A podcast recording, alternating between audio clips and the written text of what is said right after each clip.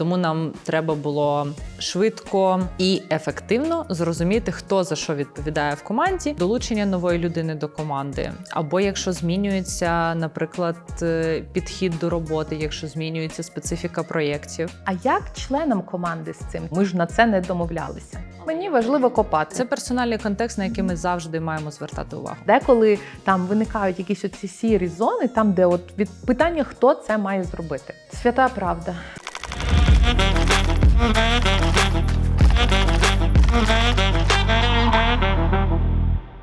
Привіт, друзі! Це про менеджмент з Оксаною Крикун. І ми, як менеджери, мало що можемо досягнути без нашої команди. Ми її будуємо, ми її розвиваємо, даємо фідбек, ставимо цілі і досягаємо результатів компанії. Сьогодні ми будемо робити перший випуск про цілий блок по роботі з командою. І в нас в студії сьогодні є гостя Єлизавета Зубачева, IT професіоналка senior engineering менеджерка компанії Plio з 10 роками досвіду в управлінні. Ліза, вітаю тебе в студії. Вітаю, Оксана, дякую за запрошення. Незнання чітких обов'язків і відповідальності може зробити дуже багато шкоди команді, коли є різні конфліктуючі цілі. Людина не знає, що від неї очікують, що як вона може взагалі за contribute ити до загального результату компанії. Саме тому сьогодні з Лізою ми будемо розмовляти про обов'язки і відповідальність у команді. І почати, щоб нашу розмову, я тебе хочу спитати: а що таке взагалі команда? Команда це група людей, група професіоналів, спеціалістів, які об'єднуються задля досягнення спільної мети. І ця спільна мета має бути важлива, щоб мотивувати їх ем, привносити всі свої творчі, трудові, інтелектуальні зусилля задля її досягнення. Угу. Тобто, ми, як менеджери, наша роль вона важлива в чому, на твою точку зору, в роботі з командою?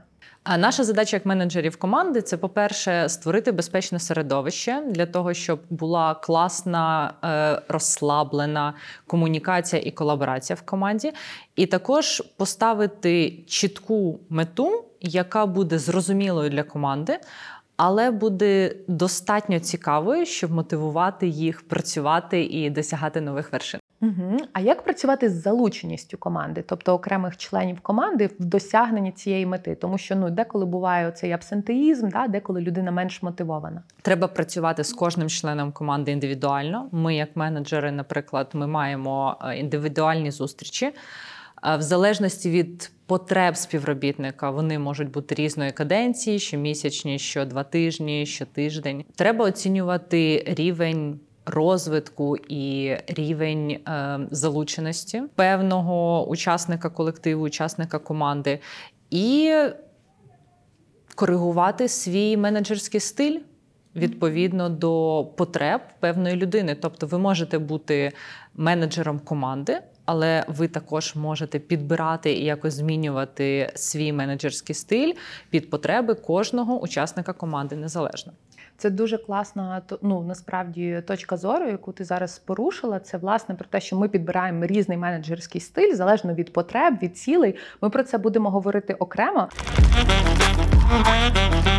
Любі глядачі, підписуйтесь на Patreon для більшої інформації про управління. Там я ділюсь класними статтями, роздумами на різні управлінські теми, а також беру додаткові інтерв'ю у наших спікерів про їхню продуктивність і робочий день.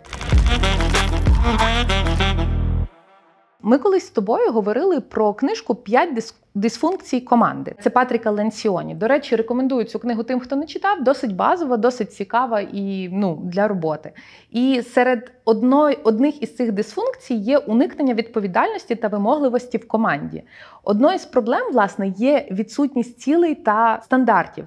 Як пов'язані цілі і обов'язки в команді і власне от уникнення відповідальності. Цілі обов'язки пов'язані дуже просто, тому що якщо е, кожна людина знає ціль загальну для команди, і кожна людина в команді чітко розуміє свій спектр обов'язків в команді, то вся команда працює супер ефективно, супер продуктивно, і вони розуміють, як злагоджено і заряджено рухатися до цієї цілі, не штовхаючися, не наступаючи один одному на пальці і не провокуючи конфліктів. Це дуже крута штука. І я працювала в різних командах, і я зараз говорю більше як член команди. Найбільшою моєю проблемою було в те, що деколи мої цілі вони суперечили цілям і відповідальностям іншої людини в моїй команді. Та от як досягнути оцієї чіткості, коли там є чітко визначені ролі, чітко визначені цілі, і можливо навіть не тільки на рівні команди, а й на рівні компанії, бо деколи команди можуть робити подібну роботу. Так, звичайно, е, все може перетинатися тут першим. Е, наріжним каменем є комунікація. Завжди треба комунікувати, треба обговорювати, треба ділитися інформацією, тому що, е, як ти кажеш, деякі команди можуть перетинатися в зонах відповідальності і працювати над одним і тим самим продуктом, не знаючи цього. Е, тут нам допомагає комунікація. Якщо, наприклад, менеджери команди або продукт-менеджери вони комунікують між собою, вони можуть обговорити такі певні, скажімо, конфлікти інтересів. Е, і вирішити їх. Що стосується обов'язків всередині команди, то нам тут знову ж таки допомагає комунікація. Ми можемо просто обговорити обов'язки в команді з різними е, людьми, якщо в нас доволі різноманітна команда. Наприклад, е, якщо в нас немає декількох спеціалістів одного і того ж профілю, одної і тої ж спеціалізації. Угу. Якщо це більш складно, ми можемо поговорити про розподіл обов'язків в команді між спеціалізаціями. І потім поговорити про розподіл обов'язків всередині кожної угу. спеціалізації. Але все залежить від е, складу і взагалі від того, як команда сформована? Мабуть, я хочу поділитися цим секретом. Ти одна із тих людей, яка є в моєму персональному такому е, advisory board по менеджменту, і я там з тобою час від часу говорю про складні моменти, які в мене трапляються в моїй кар'єрі. І одного разу під час такої розмови ти зі мною поділилася. Ти сказала: Оксан, я там готуюся зараз до воркшопу по розподілу ролей і відповідальностей в команді. Е, я думаю, що нашим слухачам і глядачам це буде дуже цікаво. Розкажи про цей воркшоп, як він проходив і яким є результат, як можна використати цей інструмент. Але тут важливо поговорити не тільки про те, як проходив сам воркшоп, а і про те, чому він був нам потрібен і як ми до нього готувалися. Чому він був нам потрібен? В нас е, в лютому цього року відбулася реструктуризація. І була створена абсолютно нова команда, куди я була призначена інженірінг-менеджером. І ця команда мала дуже чітку задачу. Е, нам дали певну частину продукту, яку ми мали розвити в найстиснутіші строки. Uh-huh. І тому мені треба було дуже швидко досягти взаємопорозуміння всередині команди і зрозум... дати їм зрозуміти, як. Е, колаборувати між собою для того, щоб швидко спрацюватися, оскільки жоден з учасників команди ніколи не працював з іншими учасниками команди разом. Тому нам треба було швидко. І ефективно зрозуміти, хто за що відповідає в команді, і як це все може працювати разом. Потім в нас почалася підготовка до цього воркшопу. Першим е, був брейнсторм, де ми виписали абсолютно всі обов'язки в команді, про які ми тільки могли подумати. Тобто кожен накидував все, що так. допомогло б досягнути отієї цілі. Так? Це взагалі все, що команда а, може робити Добре. від генерації продуктових ідей та валідації продуктових гіпотез. Е, до співпраці з іншими командами і моніторингу готового продукту. Тобто, все, про що ми могли подумати, про що міг подумати продакт-менеджер, дизайнер, е, будь-який інженер. Ми це все записували. Потім я зібрала всі ці ідеї, я розбила їх на п'ять груп, які відповідають на питання, що. Тобто, що ми робимо, навіщо, навіщо ми це робимо, хто це робить, як це робиться і коли це робиться. Угу. Зазвичай за е, секції, що і навіщо відповідає продакт-менеджер, тому що це людина, яка розуміє, як має розвиватися наш продукт, і розуміє пріоритети угу. е, задач. А от хто, як і коли це вже інженірінг компетенція. Е, Тому отак ми згрупували в п'ять. ем, Груп? в п'ять груп згрупували в п'ять груп е, всі ці обов'язки і використали їх для побудови дасі матриці.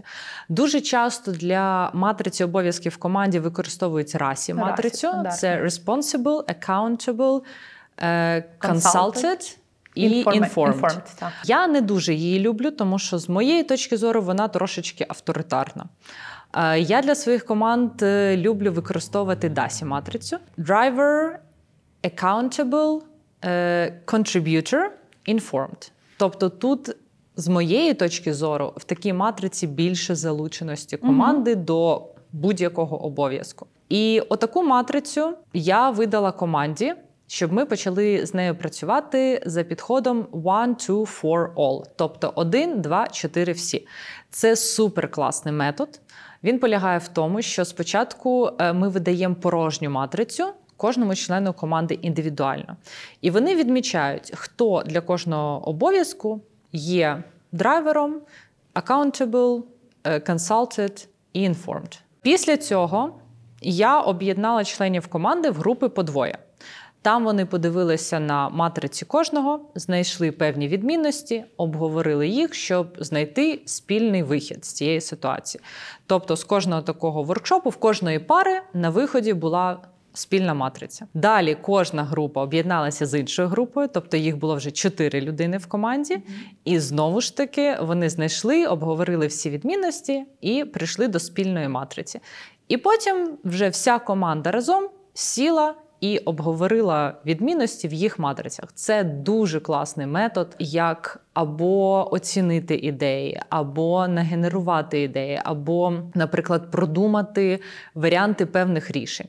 Е, Тому що спочатку ти думаєш індивідуально, але потім ти якби валідуєш свій, е, свої гіпотези, свої думки з іншими членами команди в достатньо розслабленому середовищі. Не те, що тобі треба самостійно захистити свою думку перед всією іншою командою. Так, бо ти групуєш, групуєш, групуєш, і потім в кінці, Да. врешті-решт, виходиш з фінальною думкою. Да, тобто в нас відбувся оцей воркшоп угу. всією командою, там де ми обговорили і створили загальну матрицю, з якою згодні всі в команді, і ми якби погодилися з тим, що отак ми будемо працювати. Але треба завжди пам'ятати, що команда це живий організм, вона може змінюватися.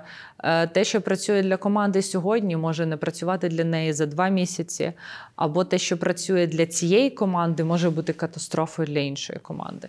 Е, Тому треба бути завжди готовим до повторного обговорення, до зміни цієї перегляду, матриці, мабуть, час до перегляду, часу. Так звичайно, до того, щоб додавати якісь е, обов'язки А коли? і коли ролі. це треба робити на твою точку зору? Ну тобто, от які оці будуть івенти та події, які змушують тебе трошки переглянути ось цю матрицю? Ну насправді я її переглядаю постійно, тому що команда розвивається, щось змінюється. Такі івенти це може бути е, долучення нової людини до команди, або коли хтось з команди е, відключається з якихось причин, і ми маємо знайти заміну для його ролі. Або якщо змінюється, наприклад, е, підхід до роботи, якщо змінюється специфіка проєктів, в нас також можуть виникати нові обов'язки або зникати старі обов'язки.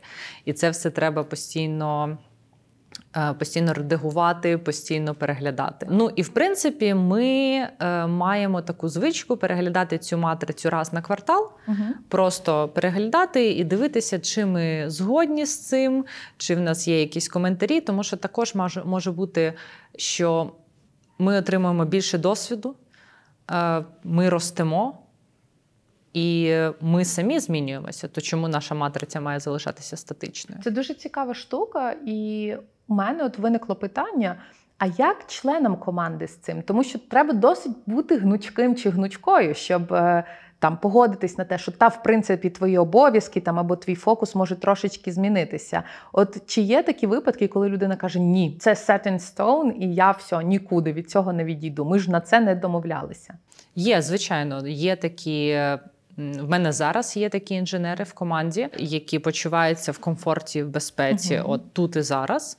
І для них е, не бажано виходити за свою зону комфорту. Для мене це нормально. Хтось каже, що треба таких співробітників мотивувати на вихід з їх зони комфорту. Я так не думаю. Якщо всі співробітники в команді такі, то можливо треба щось вирішувати. А як але якщо це одна людина, для якої зона комфорту і те, що вона залишиться в зоні комфорту, є мотиватором Ну так. класно е, виконувати свою роботу, то окей. З цим можна працювати, це можна використовувати для того, щоб е, допомагати цій людині краще робити роботу. Так, можуть е, змінюватися задачі, може змінюватися якась специфіка роботи для цієї людини, але загалом я нормально ставлюся до того, що є люди, які не хочуть дуже сильно змінювати свій підхід до роботи, і вони готові підтримувати команду, вони готові допомагати команді рухатися до нашої спільної мети, але в рамках своєї зони комфорту. Але з мого досвіду зазвичай. е, Я говорю про IT, тому що я маю досвід тільки в IT. Зазвичай це дуже продуктивні, дуже сеньорні інженери, які кажуть: я класно роблю свою роботу, я не хочу бути, наприклад, техлідом. Я не хочу займатися міжкомандною комунікацією, але Мені я можу копати. класно писати Писати код. швидкий і надійний код. Мгм. І це супер. Клас, клас. Тобто важливо ще розуміти, хто є в твоїй команді, що його чи її мотивує, і вже на основі, тобто це такий як контекст, в якому ти фактично розподіляєш ці відповідальності. Да, це персональний контекст, на який Мгм. ми завжди маємо звертати увагу. І ще хочу подякувати нашому б'юті-партнеру. Це Face Factory і взагалі Factory Family у Львові, який робить мене і моїх спікерів і спікерок надзвичайно красивими. І також агенцію The Gradient, в офісі якої ми знімаємо ці випуски. І ви нас бачите тут. От е, коли я готувалася до цього випуску з тобою, ми з фокус-групою обговорювали питання відповідальності.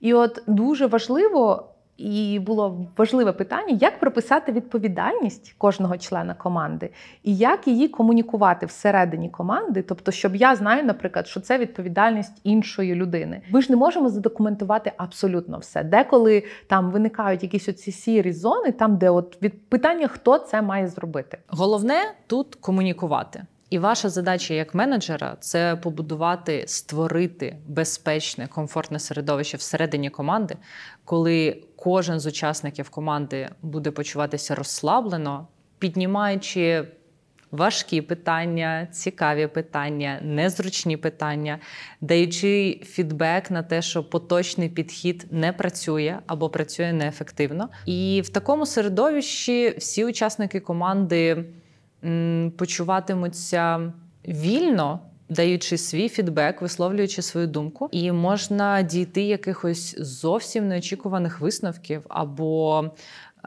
дізнатися щось нове про свою команду, те, що допоможе вам розвиватися. Але комунікація це ключ до успіху. Угу. І побудова безпечного середовища. Безумовно. виходить. Супер.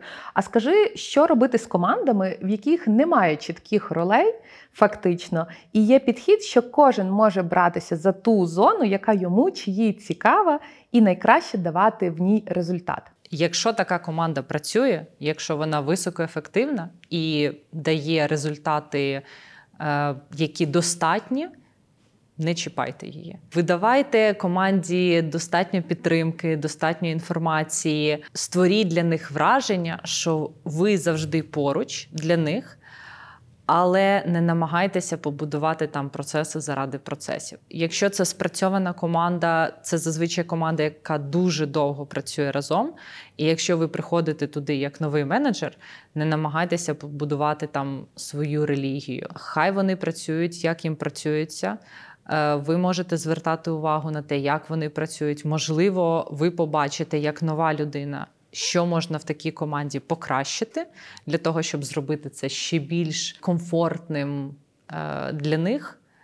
Але не будуйте процеси заради процесів. Мгм. І зі свого досвіду скажу, мені щастило раз працювати в такій компа- команді і компанії, і це був дуже цікавий досвід, тому що ви всі викладаєтесь максимально круто. У вас у всіх є ціль, і ви всі працюєте реально заради фінального, якби оцього результату. І ви такі, окей, ти хочеш це зробити? Це для мене не є критично. Роби там цікаво. О, я хочу це навчитись. Тобто тут була дуже дуже класна частина. Це власне по комунікації. Ліз, а як от ролі і колаборація? Та як це працює?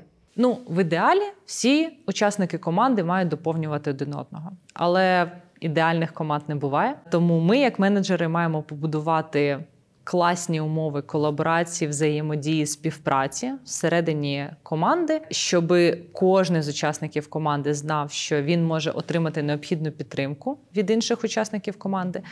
Але що вони не будуть заважати йому робити його роботу добре, тому що нечіткі ролі та обов'язки всередині команди є одним з трьох головних причин конфліктів. Свята правда.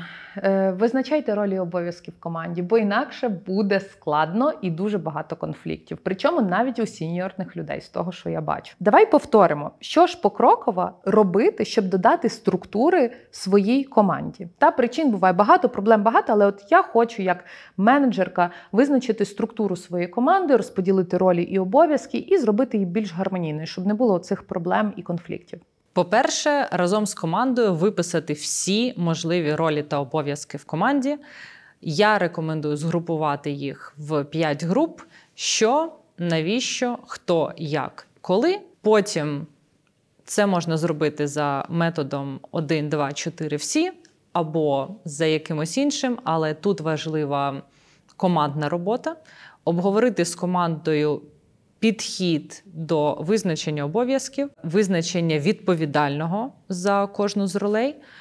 І коли у вас буде спільне бачення, це дасть команді можливість класно, ефективно працювати, не штовхаючись і маючи комфортну атмосферу. Супер, дякую. І останнє питання, яке я ставлю всім спікерам і спікеркам цього проєкту, це скажи, яку б ти дала єдину пораду, власне, собі, як менеджеру-початківцю, щодо розподілу обов'язків і структури в команді?